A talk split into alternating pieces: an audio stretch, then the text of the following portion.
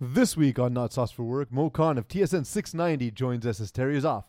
We take the opportunity so that Mo can drink my tears after the Georgia Bulldogs lost in the SEC Championship to Alabama. Bill Belichick was intent on ruining my week before it started, and we discussed two embattled NBA point guards. We will get into this and much more on this episode of Not Sauce for Work on the Hot Sauce Sports Podcast Network.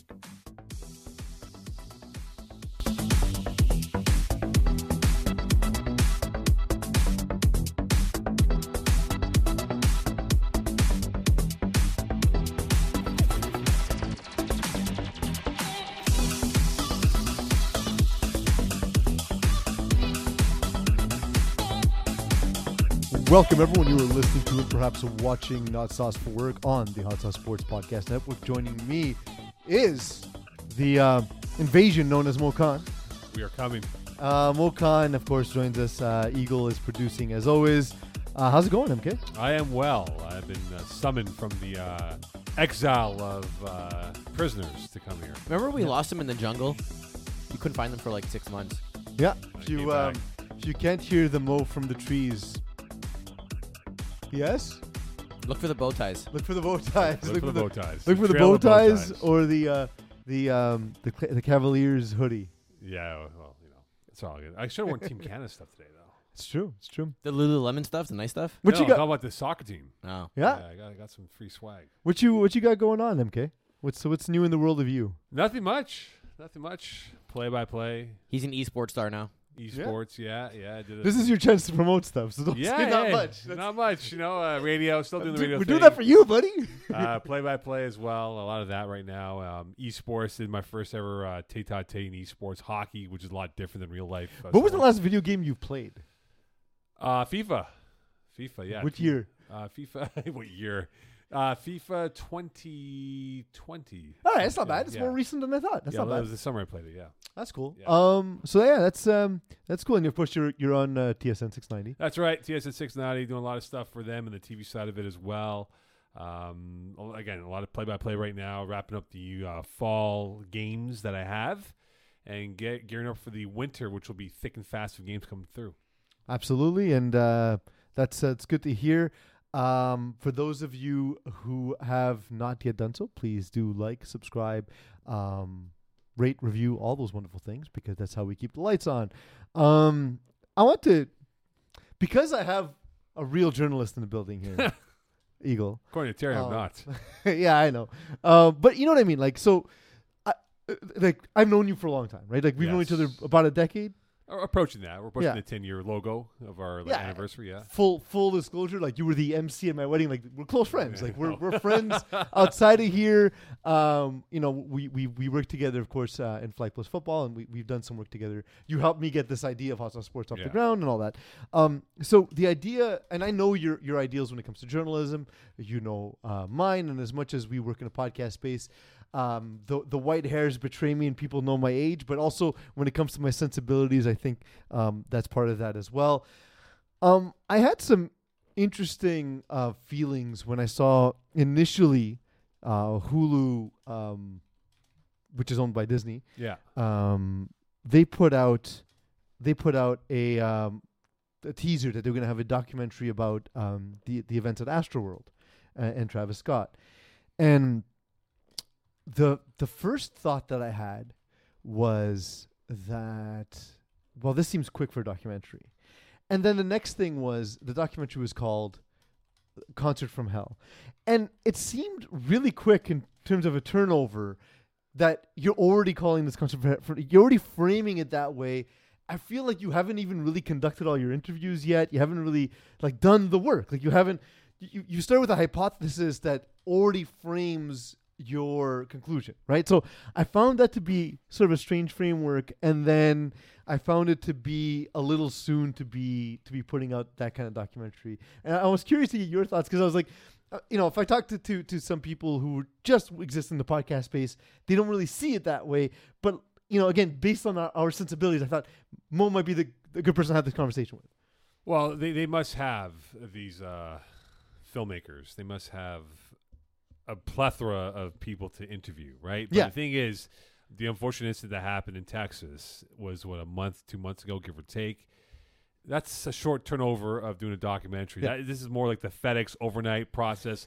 I'll take that and Amazon. Prime. Amazon Prime, uh, super uh, expediting the whole process. I just think that it's probably a slanted view. Yeah. whatever it's going to be for. Well, especially you're not calling it like you know, um, sadness at Astro World, or No. you're calling it the concert from hell. hell, yeah, it kind of gives it a pop, and that's not the pop you want. But I just Yeah. think now, Pease, that the reality is, if you did a proper documentary of this unfortunate incident, this would take a couple of years. Yeah. Well, like we saw, for example, with Fyre Fest, like that, Yeah, like that was, you know, it was not perfect in, in terms of like the the Ken Burns ideal of a of a of a No. documentary, but it was it was well researched, and I, I remember reading about it, um, like regularly as updates were coming out, being fascinated by the story, and then eventually the documentary dropped, and I still learned from the documentary, so it was still well made in that sense. Whereas this feels like, oh, it's just all the stuff I saw on Twitter put together in a compilation. Like I don't know if they can get proper clearances and, and, and, and do all the, the groundwork to do a proper documentary. yeah, it's like the Aaron Hernandez documentary that came out on Netflix. I think it was like two, three part, whatever it was. Mm-hmm. Yeah.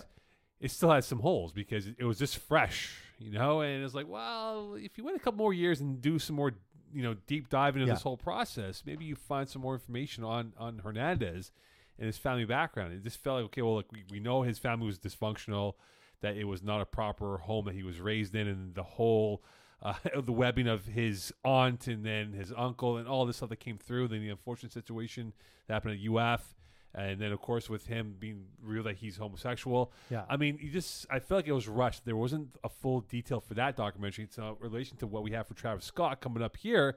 Uh, again, I just think this would be a rush thing here, and then we're gonna have one presentation and that's it. And then in reality, for Hulu and these guys, you might want to tap the brakes a little bit Yeah. and just let this. well, it's been of- pulled. Yeah. uh, Disney has uh, has pulled it. Yeah, exactly. Um, I, I, I do hope a documentary eventually comes out, and I'd Which like it to see it. Um, but it's just interesting because you know another thing happened um, with a with a member of our team brought a story to me from the La Presse about uh, about Gorton um, and the Montreal Canadiens and um, his lack of ability to speak French. Um, we, you, you know that I know David Samson, who used to be VP of the, Yeah. the Expos. Yeah, yeah. Um, he often talks about how uh, difficult the French media was with him, even though he spoke French. He just had a strong accent, and he's American, obviously. sure. Um, and so Gorton obviously struggled in his press conference. He labored through the French as well.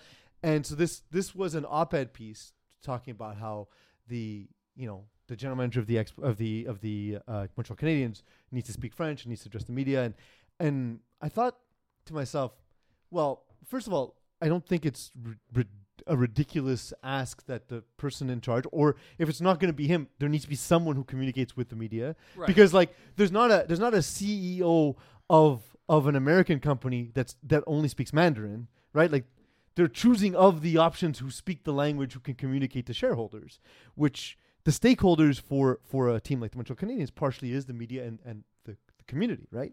Yeah, I think you know being a being a, a part of the whole Habs uh, media scrums. Yeah, the the French culture, the French language, as we know, is very vibrant in the province of Quebec. And in the case that we have for Jeff Gorton, where he's at, being an American, you know, Journal de Montréal took some uh, pop shops towards him. Oh, but that's the Journal de Montréal hardly a newspaper. Yeah, it's it's a it's a very extreme newspaper, but tabloid. but you know that's the thing that eventually the Habs will hire someone that will have a, a domestic background of the language in this province that will uh, hopefully ease this the, the microscope on Gorton for what he wants to build for the franchise.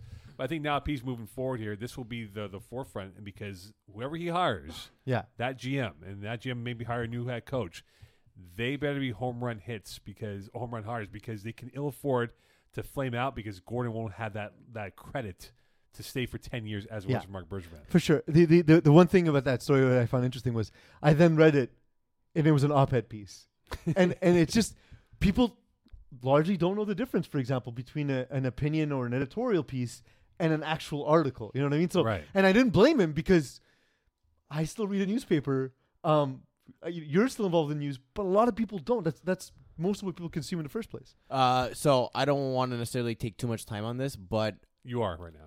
The, well then, well, the new Android operating system literally does real time translation, and it's actually quite accurate. I so I converse- don't understand why we can't just get the best person and get a translator or an automated translation. Or well, Rosetta well, but would you would you make that case though for a CEO who only speaks uh, Spanish? Yes. Well, hold on. Let- let- But like, like if that's the best, like, like if that's but the if- best candidate to run your company, then yes, But absolutely. if, if if that's going to be the standard moving forward, then I why agree. not? Yeah. But that's never the standard. but why not? But you know, The I'll get- technology's there. Why not? I, I agree. Look, I I only communicate with my mother-in-law through my phone because it translates for the two of us because we don't speak the same language. Uh, Spanish is my fourth language. English is her second. And or you have third language. interpreters for like uh, American Sign Language and stuff like that for a lot of con- press conferences too, and even at concerts, Well, like artists will have yeah. people like signing the lyrics. So why can't we get a guy to translate a fucking speech on a podium? I, we, it's just not common though. Well, here's the thing, right? I mean, let's look at U.S. sports as being, you know, the geography of English and Spanish being the, the main two languages in that country. Uh, I never heard. uh, It's I know it's more prevalent here in, in Quebec, but you go to South Florida, no one's screaming at the Miami Dolphins for not hiring a Hispanic head coach. Brian Flores. Brian is, Flores is Hispanic. Yes, but but before that with Don Shula Yeah. and others before him. But you know, the Miami Hurricanes. But but but but so but but then the part of Miami does freak out when they don't. So like there was an outcrying for for for Manny Diaz, and they chose Mario Cristobal, which we'll talk about later, who's a local, over over Lane Kiffin. right? But you know that's the thing. I was gonna say Cristobal is a local guy, so Yeah. he appeases to both languages, as we saw with his. and he appeases the rich crowd from Columbus. But again, we'll ta- we'll talk about we'll talk about the Hurricanes uh, later to, later this evening. Um, I just I just found it interesting again, Mo, because again I, I I I think that when you read something, there needs to be a discerning eye, and especially when you see these documentaries, and like for example, the Michael Jordan docu series or the the Beatles docu series that's out now on, on Disney Brady Plus now. or Tom Brady. These aren't documentaries. These are interesting stories told by the people involved. They're controlling the narrative. They're controlling the narrative, and that's what it is. and so, but the thing is, you know, they talk about people saying fake news when they're talking about journalists, but then when when the, the story's molded by the person, like, well, they were there, yeah, but they're still like making themselves look bad, right? So I think I think it's something we have to look forward to um, moving forward. It's not going away. This type of work is not going away, but I think discernment is important as well. Um, I just want to I want to get your thoughts because again, I know we're both old timey in, in this space, um, and uh, so needless to say, I thought it was an interesting conversation to have. But in the meantime, we do need to get to all of the news. I clicked the wrong one. Did you click a button called silence?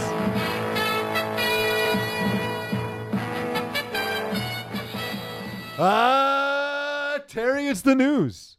Um, I'm not Terry though. yeah, not at all. Mo Khan. Yes. Um, the the Patriots were um, they were out to ruin my week. Uh, Bill Belichick had a game plan where he would run the ball continuously. Um, this special quarterback that everyone keeps talking about that I don't see being special, Mac Jones threw three times. So he's so special that Bill Belichick trusts him to throw the ball only three times to win the game. He ended the game with minus three total yards. That's okay though, because the Buffalo Bills defense. I mentioned this on TSN radio, saying it's on them, the front seven, to to stop the run and get Mac off his off his spot. Well, they didn't have to worry about that first, the last part, but the first part was he couldn't stop the run. That's been the weakness for the Buffalo Bills, and what Bill Belichick did was he always exploits the team's weaknesses and using his Mhm. strengths to his uh, favor. And I'll give you an example, piece. In the NFC title game of 2020, Niners Packers in San Fran, Jimmy G threw the ball eight times for 77 yards. In the biggest game before the Lombardi game. So, but why why was it that um, Garoppolo got eviscerated for that? Meanwhile, here's Ian Rapoport's tweet during the game. It's the second link, Eagle. Doing it out of order just because it relates to what Mo was saying better than how I planned the script. And now I'm I'm filibustering and buying you time because I, you just have to click the link. Nope, the wrong one. No, I know. Um, there we go. If the Patriots win this game, Josh McDaniels' offensive game plan should rest along Bill Belichick's defensive game plan for Super Bowl, whatever, uh, in Canton. I mean, dude, it's not 1940s Army Navy. It wasn't a great game plan. They just ran the ball up the middle over and over and over. It took no effort in planning. It's fine. It won the game. It was horrendously boring. I turned it off. I'm not watching that. I'm not watching a game. Like, why would I choose to be bored when there's so many entertainment options? the fascination of the uh, environment, environmental elements is what makes it more intriguing. Because if this was a playoff game, we're all watching because hey, it's a playoff game. Win, you go on; lose, you go home. Oh, I wouldn't watch it. Yeah, I don't care if it's a playoff game. But- I'm not going to be bored if I don't have to be bored. But you know what? The, Buffalo Bills are now in a hole because Yeah. they put themselves in a position where, Pease, I'm sure with you and Terry, you guys probably thought we all thought the Bills would make a deep run this year with the hype being bestowed Mhm. on them. You lose to the Jaguars, now you lose to the Patriots, and now you're behind them. You play them one more time in two weeks.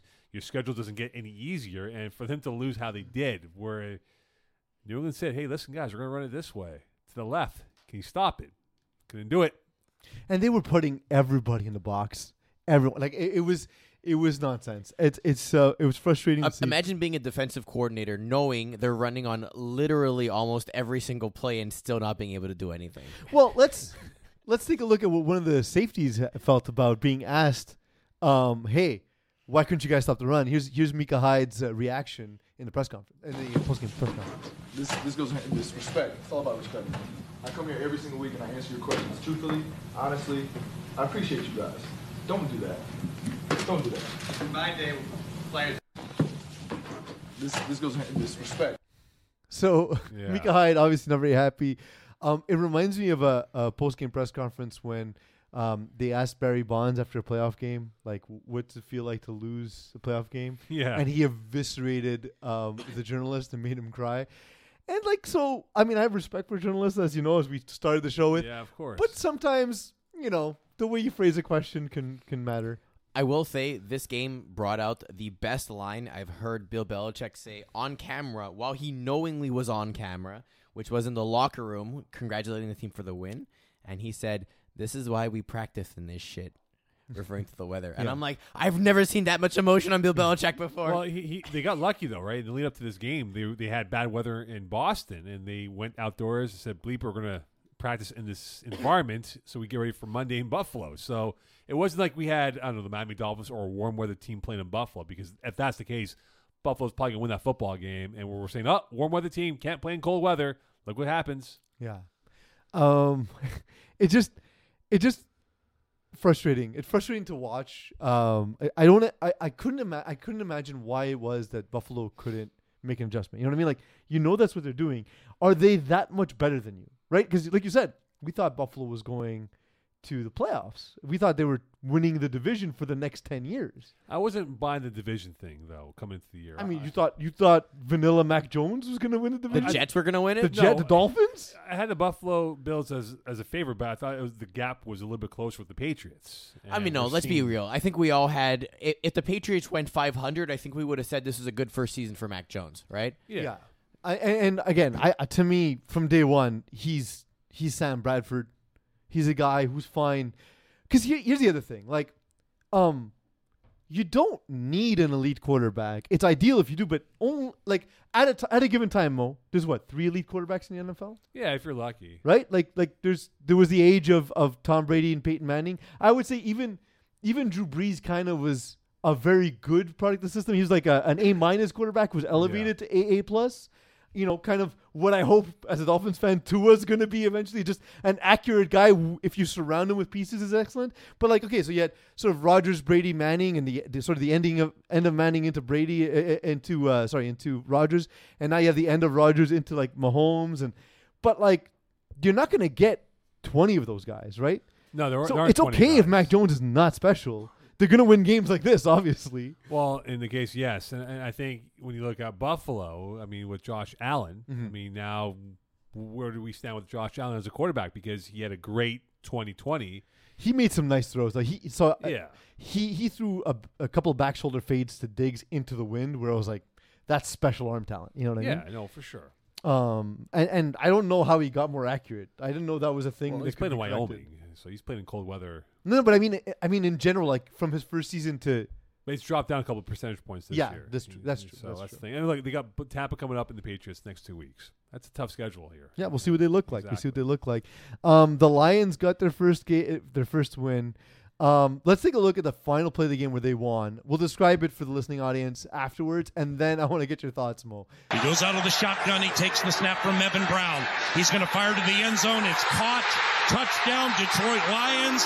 And these cardiac kitties have beaten the Minnesota Vikings and won a game for the first time in 364 days. The game winning touchdown was caught by Amon Ra St. Brown. And for that young man, his first National Football League touchdown is a memorable one. It beat the Minnesota Vikings 29 27. He goes out of the Yeah. So Mike Zimmer must be pissed. Here's a here's a couple of things. So I mean, we don't actually don't need to set up the clip because we had the the audio from the radio broadcast. Um, so it was the last play of the game. Mo, fourth and two. The Vikings took a timeout to set their defense, Yep. and they decide to play this weird soft shell defense. And like you, like you don't think Jared Goff of all people's going to try and throw a slant to the front of the end zone? It's the the only thing he can throw. So if we, if Eagle, if you don't mind rewinding back the formation, so if we go back to the initial look of the formation, right? I think they have three down linemen, right? Right there, three down linemen. Okay. Um, I believe it was uh, Spero Dedes along with Jay Feely who was on the broadcast calling CBS. Yeah, this was a radio broadcast. Right. So Feely said, I'm shocked they're not sending a fourth lineman because Goff is not going to run around and buy time to throw a football. Right? You- Yeah. You, can drop seven, you can rush four, not drop eight and rush three. So now if you play it, Eagle, if you don't mind, please, for a few seconds here. Now watch, press pause. Look at that. You have five guys practically at the front of the goal line. You have three who are protecting what? Nothing. Grass. Nothing, right? And now you press play again here, Eagle, one more time. Now stop it. Look at that. Yeah, that corner just fucked up. The corner the corner dropped. But and the safety, there's no help. Yeah, there's there's no one covering like that. The thing is, Feely said it before, and even listened to the NFL the following day. Protect the front of the goal line because there's not much time. There's not much time for him to look to throw in the back of the end zone. And what happened? And and He- uh, given that again, it's Jared Goff. It's what he does. yeah, He throws checkdowns. He throws slants. Exactly, and that's what happened. Like they they for whatever reason they thought he was going to throw back in the end zone and left the front of the goal line open for this to happen. So Mike Zimmer, I think, is now is now officially in the hot seat, and you wonder if he can survive this year. Well, what's weird is on Twitter, and again, going back to the conversation about the quarterbacks, there were so many reactions of like, "This is why we got to cut bait with with Kirk Cousins." It's like, was Kirk Cousins on the field for that play? Like, oh, and like Dan like the guy, the guy needs the defense to make a stop on fourth and two at the end of the game. Come on. Uh, and Campbell Bosher on that fourth down from the 28. And, you know, Kirk Cousins, he hasn't played bad this year. Uh, he's had some hiccups, obviously, because he's Kirk Cousins. We make fun of him. But, Peasy, the reality is, Mike Zimmer and this defense has underachieved the last couple of years. When, if you remember, two years prior, they were like, hey, great defense. And they've looked nothing like what they were in 2019. Before this game, um, the the the Lions had played twelve games. Do you know what their record against the spread was? Oh, I don't think it was good. Eagle? Do you ATS. remember? No. know? They were eight and four against the spread. Oh, wow. so they, they've been they've been playing hard. It's the thing is Dan Campbell was a Dolphins coach for a year. He does fire guys up. Guys want to play hard for him. He's a likable dude.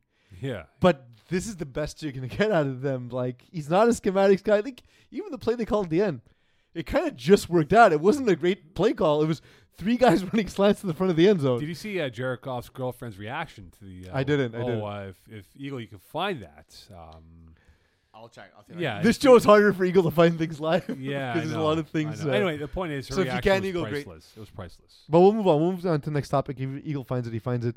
Uh, in the meantime, though, uh, Gardner Minshew gets a start for the Eagles, um, and he looked pretty good, Mo. And, and Eagles doing something else. So I found it. you found it? Can you bring it I it don't up? know if this is safe. Ah, No. it's fine. All right, let Oh, me. it's, from, it's uh, from the sports. talking, It's from the Sports Illustrated swimsuit uh, photo I- shoot. That's yes. That's- That's, that's exactly it it. is. Yes. Uh, Yeah. Hold on. Hold on. So it's a public photo then. Yeah, yeah, no, yeah, yeah. There. It, it was retweeted by a whole bunch of people uh, on social media the other day. It's over. Wait. Shut up. Shut up. You guys think this is their first win? Like, this is crazy. Here we go. You can now. So for those who have who are the listening audience and and and not the uh, viewing audience, We're just Um, looking at tits for 30 seconds. yeah. So if you're if you're a straight male, I highly recommend this video. Um, even if you're not, I still highly recommend this video. Honestly, though, I love the reaction. It's it's a really um really honest reaction, right? So it's, supporting her boyfriend and Jared Goff. it's really nice. It's Yeah. really nice. Uh, it's cool that she's off doing her own work, and and In they actually Detroit? interrupt to like, hey, take well, very clearly not Detroit. um, let's take a quick break. You know, your boyfriend just won a game, and it, it's super exciting, right? Like it's super super fun. Um, I'm sure Gisele, who uh, works in the same field, really never had the same kind of reaction. It's more like, oh, he won again. Okay. oh, she's cool. been retired from the game for how many years now? She's has. oh, I mean, I'm saying while she was modeling, like she was never that surprised. Like, oh, okay, Tom won. That's cool. Um, but yeah, Gardner Minshew gets to start for the Eagles. Looks good because that's what he does in short spurts. And here was a quote he had after the game. Oh, I loved it. Uh, it's a picture eagle, so if you can bring it up, I know it's a little uh, out out of the uh, the spread. Um, Vince Man- Vince Van Gogh, you know, he told he told people you can't be a great artist, a great, a great painter, um, but you only got one ear. And he says, you know what? I can't hear you. Uh, clearly, he got the the timing on all of it wrong because Vincent Van Gogh cut off his ear at the end of his career. But yeah. cool sentiment. Um, I love Gardner Minshew. One of my favorite facts about him is he's Gardner Minshew the second, but there's no Gardner Minshew the first. Um, Hmm. so he's both the first and the second at the same time. He looked good out there, Mo. And and I I know someone who was a, a Philadelphia beat reporter who sent me a message a few weeks ago before Jalen Hurts started playing better, Mhm. saying they were grooming him to sort of take over to see what they what they've got in Gardner Minshew. Mhm.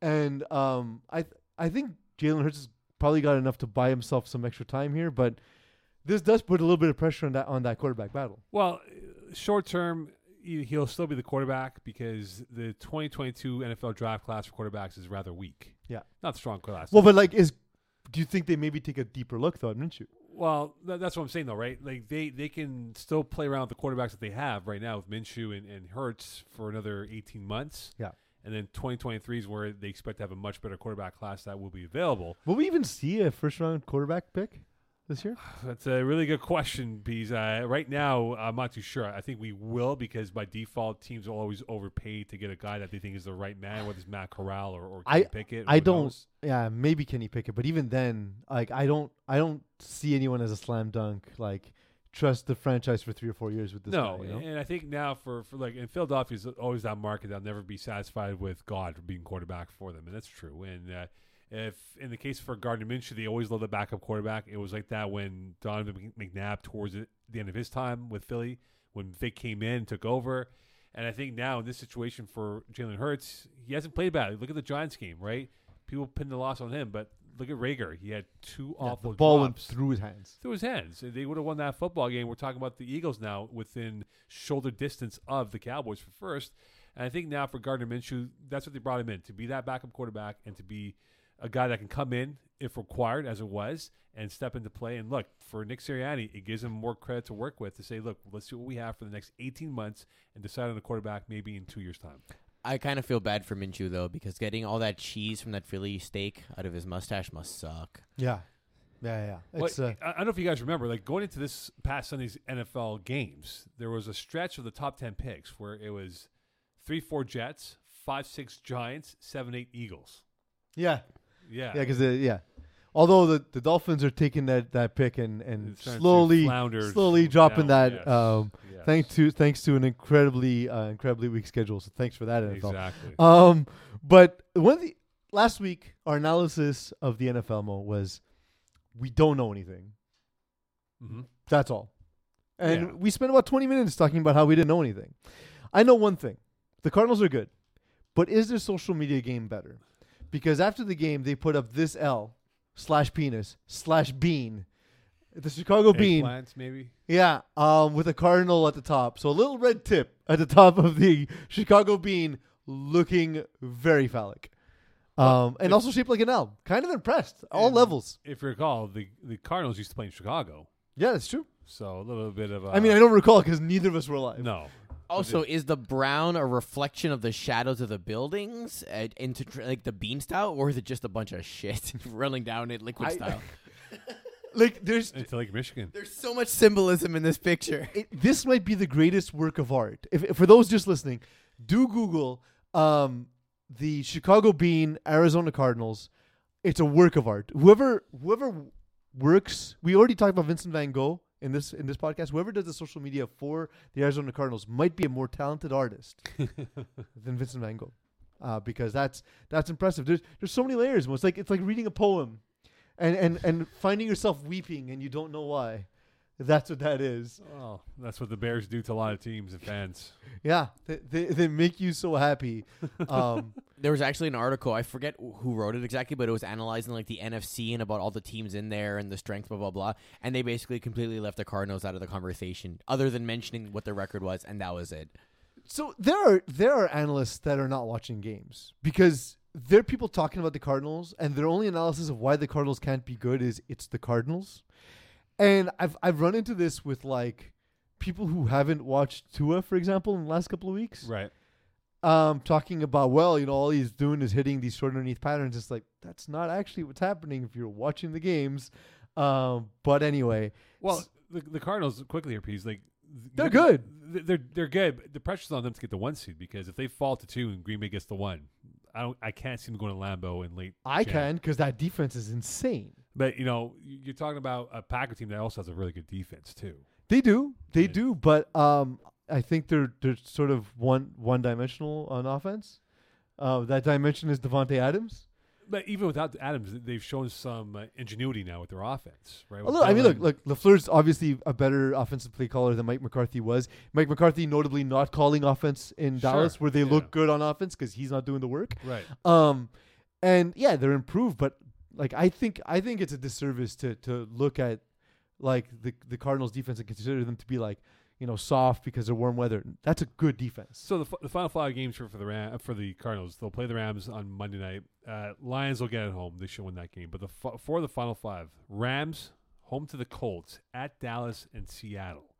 So and Seattle's given the, the the Cards hiccups in the Northwest. Even when lose draw, what the record is, who cares? But we'll know by the end of December into Jan how this Cardinal team will stack up with the so-called playoff targets that they might face at it, some point. it takes that long to say January. yeah, You have to go full douche with Jan. Jan. Yeah, exactly. Jan. All right. Early Jan. From now on, from now on, we only call it Jan. Yeah. We're we are pro We're Jan in the month podcast. of Jan. Yeah, mid Feb. Mid Feb. Just so March is just Mar. Yeah, exactly. All right. April Ape is my favorite month. or Ape, April. Ape might be my favorite month. April. Yeah, I don't know. April. Um, yeah, so we'll have to see that looking forward. Uh, moving into the NBA, uh, Damian Lillard, um, he said he he allegedly said he'd like to play with Ben Simmons. Uh, I th- so I'm as you know Mo, I'm I'm as much as I like the, the sport of football, my first love is basketball. Um, and it's one of the sports where I feel it's not easy to know what you're watching if you don't really know the game. Uh, while people criticize Ben Simmons last season, he was an All NBA defensive player. He's a perennial All NBA defensive player. And no other player set up more open three pointers than Ben Simmons. He's just not a gifted shooter. He's not a gifted scorer, period. And he's not an aggressive scorer. Um, uh, wh- wh- who's uh, the first ball kid? The first name is escaping me. Uh, Lo- Uh, uh, Lonzo. Lonzo. Lonzo Ball had similar criticisms when he started in the NBA because he's a pass first point guard. That's what all point guards were until like you know the early 2000s, Yeah. where it became a more scoring position. Um, t- t- well, not even that. I, I guess Allen Iverson was the, sort of like the, the changing of the guard there. Um, if you if you excuse the pun, but the thing is, I think there's a there's a, a um dysmorphia of how fans see Ben Simmons, how the Sixers themselves see Ben Simmons, because it's a weird roster construction, Mhm. and how um he, the rest of the NBA actually sees him. Because I know the Warriors and Raptors were both aggressively trading, looking to trade for him at the the NBA uh, draft. There was even a three-way trade that was almost worked out between the three of them, but it was too many assets for the Warriors uh, to give up. And then um, finally, um, it didn't it didn't go that way. But am I crazy in saying like Ben Simmons, like in a, lot of other situations, to me is still an incredibly valuable piece. Yeah, he's an inexact science of, of a player. I mean, uh, I think he's mentally. uh, You know, th- there's that documentary on Ben Simmons that came out in 20 his freshman year at LSU, his only year at LSU. you know, the guy's from Australia, right? Yeah. And he went to Montverde in Florida to play his prep school, then had to go to LSU because of the NBA rule. You have to play one year outside of high school. You know, the, the guy, he's a talented player. There's no question about it, but he just didn't give a crap about the American culture of basketball, of how you got to go to college. You know, playing for your school is. Well, because in every other country you could just play pro. Exactly right, and, and so in, in his mind, he's like, "This is such a waste of my time. Like, why am I wasting my time playing college ball when I could be, I could make be, I could be making money now, uh, playing in Europe or in the NBA, rather waste a year of my life pre NIL as well. yeah, playing in Baton Rouge. So I just think from him and from his perspective, his mindset isn't that hard and Hey, I want to play this uh, this American lifestyle of going to college for one year or two years, then go play pro. He was, But even even but uh, to your point, like like for all we know, the way a lot of point guards grew up wanting to be Allen Iverson, he probably doesn't have that reference point of like, oh, I need to be the score first guard. I need to I need to shoot like Steph. Like he he grew up in a place where I'm sure he knew Steph Curry. I'm sure, but it's not the bas- It's not the type of basketball he's surrounded in No. for most of his life, right? No, he hasn't. And I think now for for where he's at for Ben Simmons' his career, I mean, he's entering the prime of his career. He wants, and, and we talk about Philly, right, being a tough town for quarterbacks. They're tough in their basketball athletes. Basketball is a huge religion in this in, in Philly. They got Yeah. five schools that play each other for the Palestra, you know, for university, and they have a really good uh, production line of players going to NCAA. And I think they see Ben Simmons as a guy that they probably view as being soft, like mentally soft and physically soft, that he cannot live up to the expectation of being a first overall pick. And now he wants to get out ASAP and go somewhere far, far away from Philly so he can play his style of basketball and not have to worry about the Philadelphia critics. Send him to New Orleans and get Zion. Like, like Zion might be done in like in a couple years, right? I mean, his, Well, we'll we'll talk we'll talk a little bit about Zion later. Um, but I, I want to ask because like, y- you know, so the trade rules in the NBA make it difficult at times to make a trade. There's nothing Portland can offer where Dame Lillard and Ben Simmons play on the same team well, because Morey's not trading for CJ McCollum. no, and well, Portland, Portland's got to hire a new GM as well. I mean, Well, know, that- that know, also would help. That, would help too. But Yeah, get- fir- first thing they need a GM to try and work out a trade. But I, I went through the salary tables, I went through their assets. There's there's nothing there. They can't. There's no trade. no, It and, it would have to be a three way trade or four way trade. or four. Like like. yeah. But I don't I don't see how they they get him.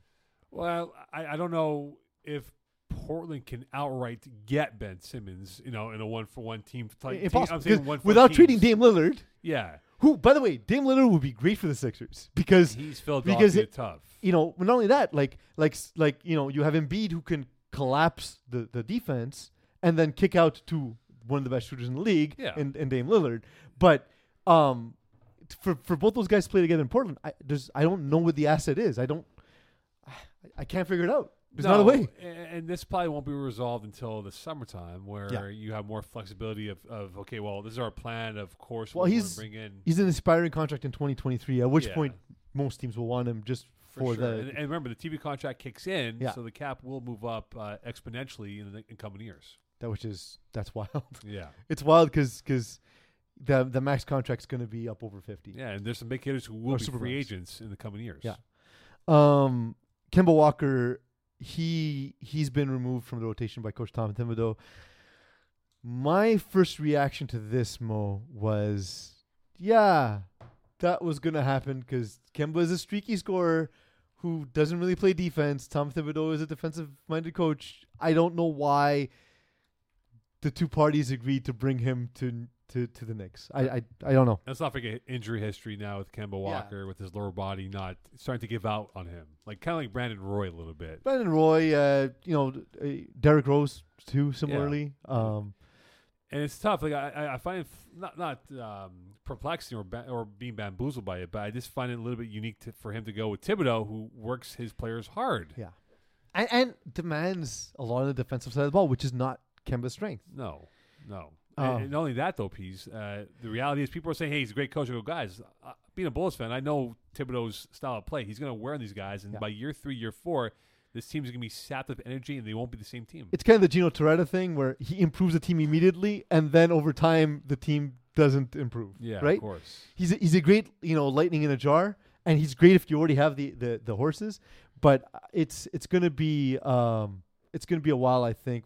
Okay, it's gonna be a while for the Knicks to get better. But like a guy like Ben Simmons, by the way, would work well with Tom Thibodeau He would because that's what he's looking for in a But point they would never him to the No. Knicks. That's the whole thing. No. Um, the the other thing from the NBA, of course, this week, uh, Kyle Rittenhouse, um, known um, known self defender, but known to me morely uh, more as a somebody who uh, killed people. Um, he he said about LeBron James, um, simply "f you." Uh, because of LeBron James's criticisms about Kyle Rittenhouse, The, the Um, actual quote's a little bit longer than that. yeah. So this is after uh, at the I, w- trial. I was hoping you'd bring it up, Eagle. LeBron James tweeted out like, "Oh, you know what tears? I didn't see one. Man, knock it off. That boy ate some lemon heads before walking into court." And so on the Blazes You Are Here podcast uh, Monday, Rittenhouse basically said, "I was a Lakers fan too before he said that. I was really pissed off that he said that because I like LeBron. And then I'm like, you know what? Fuck you, LeBron. He's kind of right. Why though? Because like if this is if this is something a player feels strongly about, why wouldn't they take to social media? Like if I Mo and agree. I can do it, No, I agree. But then I as posted, him too, it I can be posted like, negative well, things about Kyle Rittenhouse. yeah, but I can. He can be like, well, fuck you, LeBron. Oh yeah, he's entitled to say it too. It's just it just it's, Add to the list of people who say it. it's like but like you're you're you're you're already an unlikable dude in Kyle Rittenhouse because of the cry face, uh, which was pretty pathetic. Also, um, the defense, which was kind of pathetic, and also the fact that like you know, um, on while you're on trial, you said that um, you wished you had your gun and to hang outside of CVS to uh, attack people who were getting vaccinated. Um, yeah, great, great dude. Um, but yet his his input is. And my question to you, Mo, is: Do you think that makes him more likable or less likable? Because the, the the LeBron camp's pretty divided for reasons that I have trouble understanding at all times. Uh, like the, it was unfortunate what happened in, in that situation with, with I mean with the victims and all that and Rittenhouse. Well, you know, if you were in court mode, you couldn't refer to them as victims. The No. the judge would not let. yeah, it, the- the it was a very slanted prosecution. uh, process and how Yeah. that played out in the court system and stuff. But look, for Kyle Rittenhouse, the reality is he can never live a normal life. You know, he's going to have to live with this the rest of his life, whether he believes he was right or wrong. And for LeBron James, we've seen him in particular being the the lightning rod of social media when it comes to him saying something. Right? He might say, "Hey, I love this apple." Oh, LeBron loves apples. What's this all about here? Right? For He LeBron- loves apples. That's why he's not as good as MJ. Right, but let's go back to um, what's her face from Fox News, uh, who said "shut up and dribble." Yeah. Right, that was the first uh, arrow thrown at LeBron James, saying, "Well, you know what? Bleep this. I'm going to come out and with my own service ace and respond back to those who might criticize me." It's so weird that someone whose whose job it is to talk not about sports can say shut up and dribble, thus talking about sports. So can I say shut up in politics?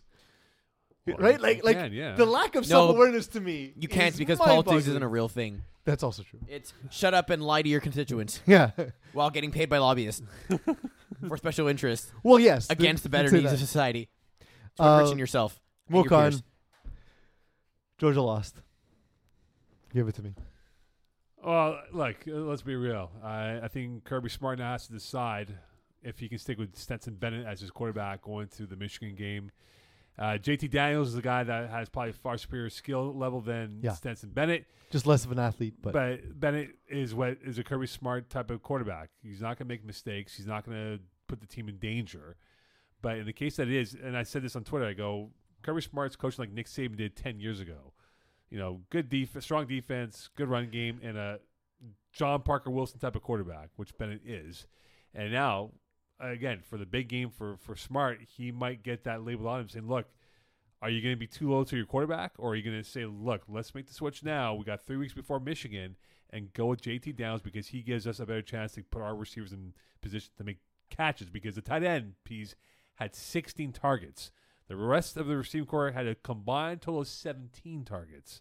Yeah. you got to figure it out. So Mo, um, I'm going to make a statement, and then I want you to levy uh, the percentage of bias in my statement. Alabama was playing for their season. Georgia was not. Georgia looked like a team that was going through the motions. This game very clearly was not as important to them, and they played that way.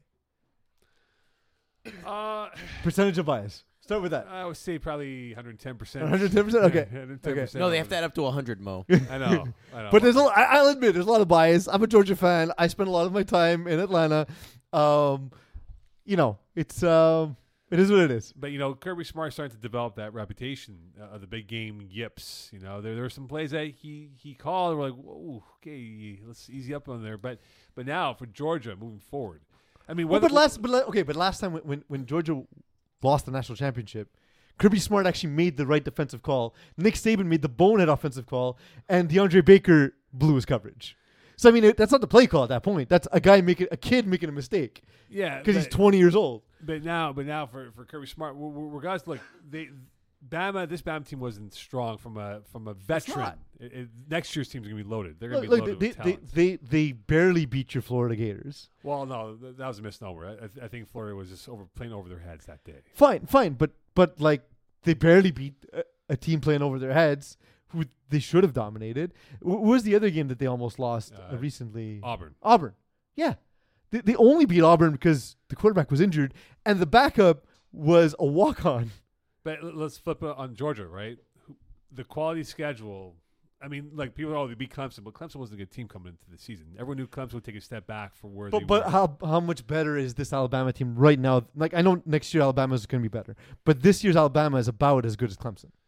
No, with no, a better they're- they're- quarterback. No, no, they're they're, they're much better than they, they would run circles on Clemson right now. I, I watched almost I watched almost every Clemson game this year. Explain the almost lost to Auburn then. Yeah, Well, it's very simple. They it was simple in that they're not sense that good. No, well, no. Simply, they're not that good. look. Georgia's secondary is rather weak. Yeah, well, that's the weakness of Georgia's, and, Georgia's and team. Yeah, Jameson Williams and Metcalf. but but, before will, hurt. but but also like Bryce Young was dodging rushers the entire game. Not really, because He was. the there was pressure the entire game. He was sidestepping rushers. Georgia, the front four didn't get much pressure on him, and even when In they the first did, half, they would. At first half, they were they were in the backfield when all they game. did, he was able to buy himself time because. But that's the thing is, will he be able to buy himself time the next time around? if they play Georgia, Yeah. that's the adjustment that Kirby Smart's gonna have to make, right? I mean, he's got to put it into his front seven. Listen, guys, you got to be dogs. You guys got bullied. You guys to be dogs. That, that front seven is littered with first over, first round picks. Littered with first round Sure, picks. but but the reality is in in this context that they're in for Georgia, the the reality is this was probably the the stiffest test they face all season long from a schedule perspective. Uh, Florida was nothing this year. We all knew Florida would be nothing. Clemson, people were like, oh hey guys, Clemson took a major step back because he lost so much firepower on both sides of the football. Defensively, they were still. They got though. caught. They, were- And- they're pretty good defense. And Clemson will be better next year. Though they won't be may not be a CFP Final It- Four. but it's it's a team. reload. It's a reload It's season. reload. Yeah. And, and now for Georgia, this is their best chance because if they win now, Peas, it can set them up to be in that conversation for the next two, three, four years. Of hey, we can win or be in a Final Four and be a perennial contender than be a one-hit wonder. They, they they need to start. Well, they were recruiting quarterbacks for a while, and then well, they don't recruit five-star quarterbacks. That's the problem. well, They- Justin Fields. Justin Fields, but the real, re- realization that again, Kirby Smart loves guys who keep it simple. Jake Fromm kept it simple for him, right? Same thing. Fromm was a good decision maker. Absolutely. you know, and, and now, as I said before, with Nick Saban, he- that's what he was ten years ago. Saban was, hey, get an ordinary quarterback that won't make mistakes. But then he became and said, look, we got to, you know, evolve and get that five star dude and become more dynamic with the offense. And I think it's going to come down to who he has. Todd Monken is his OC. He's a traditional OC type of guy. If he can find Kirby Yeah. Smart, a hot shot Lane Kiffin style OC that can come in and say, listen, we need to change everything and bring in dudes, then that's when Georgia becomes like Bama of today and can put up 60 points on any team, whether it's Bama or LSU or Florida. So, um, Cincinnati and Michigan, any real chance there, or just sacrificial lambs? Michigan will only have a chance if they can run the ball, which it's going to be That's tough. the problem, though. and they got a very young receiving corps, but but look, you got two. They got. dudes- But the thing is, like, Michigan can only move the ball by running. yeah, they can, but, And got two dudes on defense that, that can change games. And, yeah. and well, but if, if whether it's Bennett or Daniels, if they protect the ball, I don't see Michigan. I like Alabama. Jokes aside, I know I, I came into that game with a lot of bravado. If you ask Eagle, oh, I know, I, I ten nothing, and I was like, "Well, the game's over." But um, honey, we're going out. but uh, yeah, we, I did, we did, we did. and then I rewatched it later. I was like, "Oh, I was wrong." Um, but Alabama worried me because look, Alabama's never going to come into the game unprepared, and they still have, even though it's a reload year for Alabama, they still have better talent overall than Michigan, Yeah, right? look, if you're getting Bama, it's this year because next year they're going to be a bunch of dudes. Before we move on to our last topic here, um, Alex the intern is actually an Alabama fan, and as part Obviously, of the he, has the chuggiest choices in teams. but as part of the reward for him winning over Georgia, your team, you have to say something nice to him on full screen. Um, Alex, you uh only like teams that are the favorites, and that is positive because it makes you happy. Does that work? I mean, I'll clip it. It's not negative. It's not negative. Um, and, Cin- No. and Cincinnati, Alabama. Like I love Cincinnati. I, I and Bruno Labelle, who's a who's a guy we know, yeah. um, played there. Um, he that that dude only gets recruited by good teams, by the way. Cincinnati, and then and then the Arizona Cardinals Yeah, uh, brought true. him in. So um, any any chance there for the for the Bearcats? Uh, their defense can hang. Again, f- I have a weird obsession with AAC football. I watch Mhm. a lot. I don't know It's fun. why. It's fun. It's, fun, to bet on too. SMU's fun to watch in Yeah. that conference. Anyway, so uh, they they definitely have a chance if that defense can ball out, and they got they got studs in that defense that will go in the top three rounds of the draft coming up in in spring. So if they can force a turnover or two and convert for points and get Bama on their heels a little bit, then I give them their defense a chance. Picks. Oh, we're three weeks away though. I, I got I, I only have you on the show today, bro. I know. Uh, that's true. It's a good point. That's a fair point. Uh, I, I think it's going to be a rematch of Bama, Georgia. Nothing says Who Bama, wins? Georgia uh, in Indianapolis for the game. It's true, eh? yeah, it's true. I think Georgia can pull it out the Yeah? if if JT Downs is the quarterback. so who'd you pick? I, I said if JT Downs is the quarterback, I think Georgia. I th- I honestly think he's a quarterback. Just what I'm what I'm hearing from people I know down there, the the the local news is pushing for for The JT local Daniels. news is pushing for that. Yes. Eagle. It is time for the rapid fires. Um, before we get into rapid fires, though, this spons- this segment is sponsored by HotStreak.gg, the world's quickest daily fantasy sports game. Mo, do you have an iPhone? I do. Have you downloaded HotStreak off of the App Store? I will. All right, so make sure to use promo code Hot Sauce to have them match your initial deposit up to I think it's two hundred dollars, if I'm not mistaken. Really simple. You place a few bets. If you get a few of them in it right, you get a hot streak on your favorite sports such as the NBA, NFL games. MLB's out right now, and Yep. hopefully we'll get NHL stuff soon. Well, the the the uh, NBA is to me the where the Hot Streak app really shines uh, because it's 180 seconds at a time. Mm-hmm. It's it's a lot of fun. Um, it's a lot of prop bets like uh, Steph Curry plus minus uh, three pointer in the next 180 seconds. Uh, you know, and then someone from the other team uh, plus minus rebounds, whatever whatever prop you want. Yeah. Um, you can put like you know small bets, quarter at a time, dollar at a time, whatever you want to do, whatever your units are, whatever you're comfortable with. Gamble responsibly. Uh, Hot Streak is a lot of fun. Remember the promo code is Hot Sauce. there. We go, Eagle. All right, our first I can't do ad reads. I'm really terrible at it, Mo. So that's why Eagle jumps in and does well, that for you if me. you want, place a bet uh, for September 3rd, 2022, Oregon, Georgia at the Mercedes uh, Benz Dome. I don't think they have college football. They have just NFL. Oh, that's true. But It's okay, Mo. Yeah. You're not a gambler, anyways, right? No. You don't Let's look give like- everyone an early uh, view on the prop, though. Champagne unhappy. The Las Vegas Raiders running back Kenyon Drake had sounded off after his second season-ending injury in as many seasons. This video is a little bit graphic, as he described it himself, saying that they need to look at specific styles of tackling. They're storing fla- flags for taunting and protecting quarterbacks from getting touched. But this is my second straight season being injured by a guy pulling me back and using my body weight to roll up my legs. And if you actually look at the video, I mean, he's not wrong. You heard that hit. Number 22. Thoughts? Um, so my first thought when it comes to running backs is the the average career for running back is under th- is is uh, it's somewhere Three between three and years. three and f- three and a half years, Yeah, right? two and a half So- three years. Most most NFL qu- running backs don't get to their non rookie contract, which to me is like I I, I, I the idea of a rookie contract scale, a rookie scale to me is is ludicrous. Learn how to manage your budget. Don't be children, uh, NFL owners. Um, but the the thing is, is that we're also not helping them. We're not we're not protecting runners. You can't lower your head on a quarter. You can't go head to head on a quarterback. You can absolutely go head to head on a running back that's never getting called. Um, th- there's a lot of uh, mechanics and, and and injuries that happen when guys get rolled up on, and and players use torque. Players use their their their weight, their body weight to sort of twist and contort them down. Uh, when I see that, mo- I, I have I have sympathy for Kenyon Drake. I it, it sucks to see him go down again this way, and he, I think he does have a point. There, there are things that can be looked at. Well, uh, Kenyon Drake is one of the uh, higher paid running backs actually in the NFL Yeah. now. Uh, higher paid than Josh Jacobs, who's the starting running back for Vegas. Which is again due to the stupid rookie rookie right. scale. Uh, he has a fair point about this, the tackling mechanisms applied by defensive linemen. Remember, this is human car crashes, and these are men who are about 250 pounds minimum on defense, like missiles, throwing their bodies, launching themselves at these running backs With lighter equipment than they've ever worn and moving faster than they've ever moved. And, and the speed of the game is so enormous that one small degree of tackling could alter your career. And hopefully, this is not a long term situation for Kenyon Drake. But he's got a fair point that maybe the rules committee will have to look at tackling and how it's done for players. Well, I mean, they've taken out like hits on a defenseless receiver type Horse of thing. collar. So But that's it. They've you done it for receivers. They've done it for quarterbacks. Horse collar. Make yeah. it a safe game for running collars, backs because yeah, yeah. because leading look, with your helmet. Yeah. their careers are short, man. They're short. They're too short Next for man that up. level of athleticism. That's what it is. All right, big trouble in Little Olympics. Uh, U.S. President Joe Biden has announced that the diplomatic boycott of the China Olympics has begun. The U.S. will not be sending any political diplomats over to the Olympic Games in protest of China being China.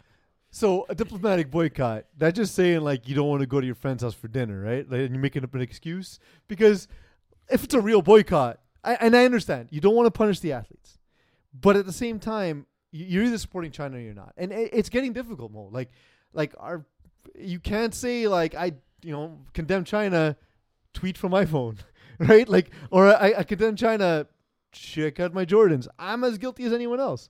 Um, but it, it, it it's getting murky. It's getting cloudy. But at some point, you you either you're either gonna be on board and say, listen, it's it's just the cost of doing business, um, and it's ugly, but that's that's where we're at right now, or you gotta you gotta take a stand. And and and it's to me a diplomatic diplomatic boycott doesn't mean anything because No. who cares? No, it- China's not to lose sleep if the I've US never noticed that the president goes to the Olympics. Well, uh, you do because oh, here's so and so prime minister or president of so and so. I mean, well, like if you're like me and you're watching five sports at once, you're not noticing stuff like the president's there. I'm noticing who's winning at bobsled or who's winning at basketball. I'm not noticing, you know, you know which which minister of finance is at the, is at the game. you know, but but the reality is, you know, the NBA felt the wrath of the uh, Chinese government when Daryl Morey said what he said, Mhm. and they lost out a lot of money. Obviously, it's the cost of business, and now the WTA with what's going on with that situation with the tennis player involved. Uh, that they won't play any events down there. The ATP's, well, well we, we're, you know, we'll stand by you, but we're not going to stop playing because they know the value of what China brings to them. Chi- look, we know China is a super force from the economy. They they are the driving force for certain things in the world, and when it comes to sports, all the big leagues, the big hitters want to have a footprint in the Chinese market because they know that if they do and they're stabilized and not doing anything stupid, they will reap the rewards of a financial gain that not seen ever in our lives for what the Chinese population can bring for viewership and numbers for financial gain. The U is back? Question mark. Yeah, question mark's important. The Miami Hurricanes have announced that their new head football coach will be Mario Cristobal. That's it. You pronounced that one right. I swear, the heart of the name, the you went you went from like the weirdest pronunciation pronunciation of Kenyon Drake to to um to pronouncing Mario Cristobal. Well, You said it earlier in the show, so Okay. I, I had a cheat sheet. I thought you just hung out in Kendall. Why don't you just put in Google? No, He gets he gets the worst names wrong. It's Nice. the weirdest Yeah. it's half the fun. Um, The So- gamble and the syllables. I mean, we we we got the the news was actually bro- broken. Um, I saw it first on Twitter by Mike Ryan Ruiz of the Le Batard show. Yeah, I didn't know he was a newsbreaker.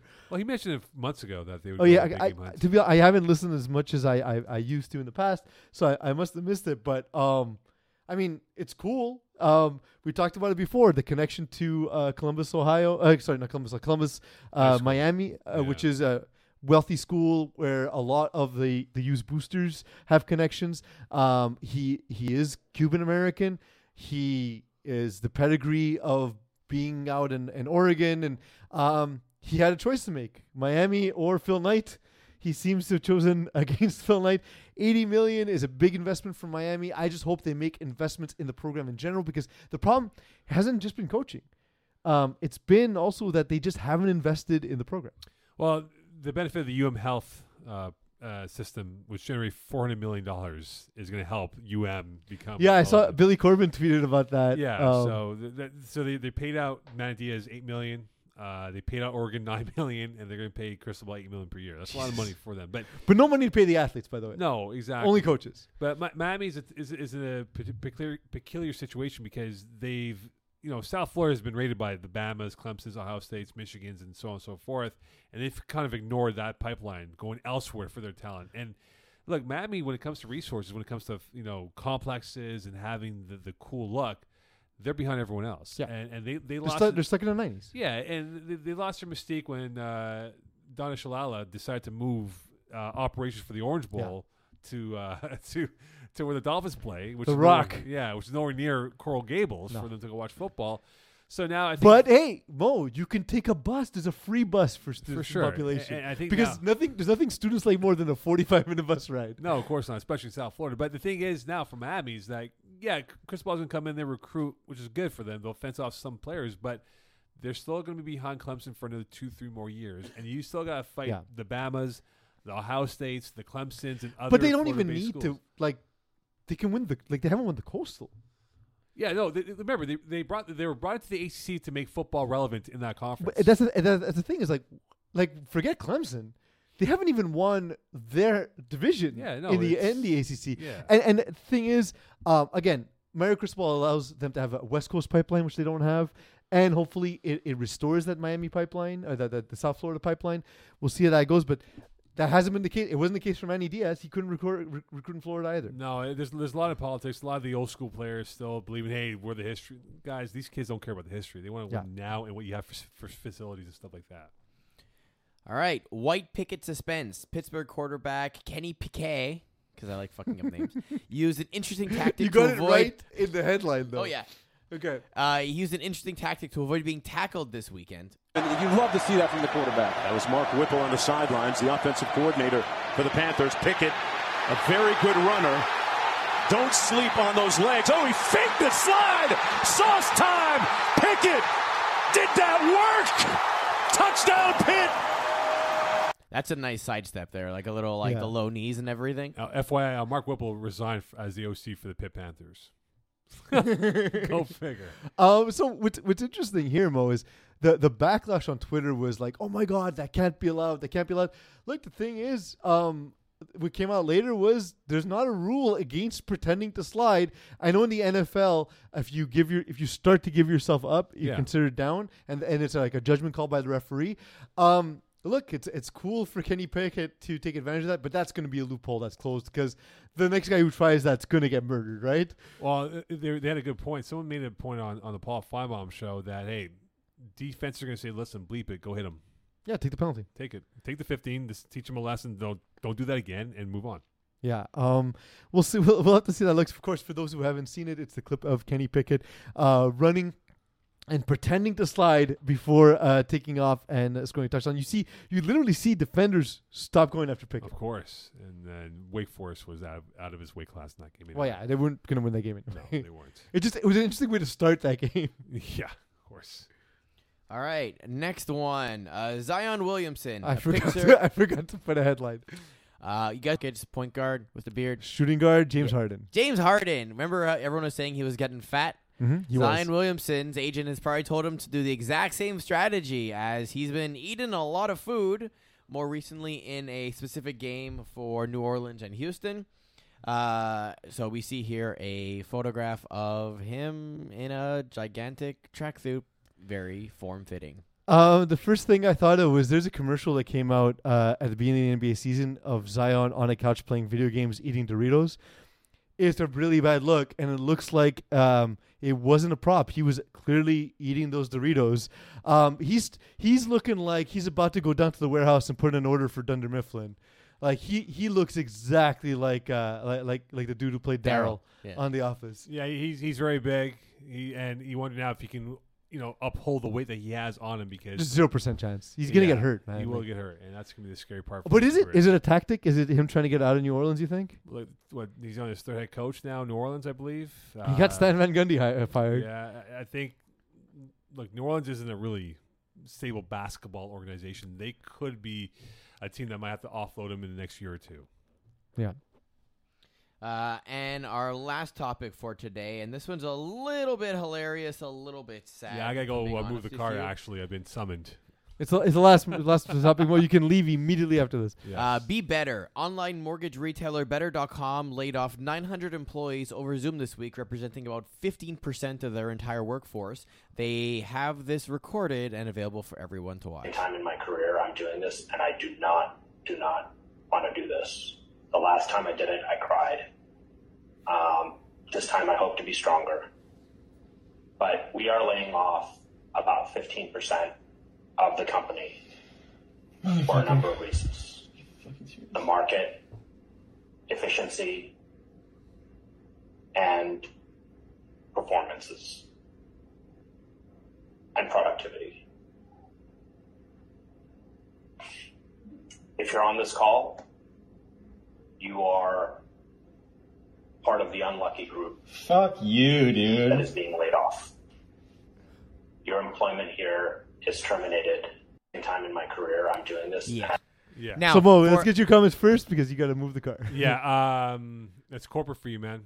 It's a cold-blooded business. I hate it. It's the toughest thing in the world, but uh, I hope these uh, people, uh, male and female, are able to find jobs soon enough for them in this COVID nineteen. For additional context, they got four weeks of severance. They got their health benefits extended for three months. Um, so the packages is not bad. It comes after a nec- around the venture capitalist funding for them to continue b- with a shit ton of money. But I imagine a lot of it's towards the actual investment in the properties and not the staff and wages and everything. So So here's the thing, though. He mentioned specific things like, "Oh, it's because of the market and productivity and uh, performance," but then, but he's also laying off 900 people at a time without doing them the courtesy of telling them why their productivity wasn't up to par, why why it was uh, that the market factors affected them specifically, why it was these 900 and not another 900.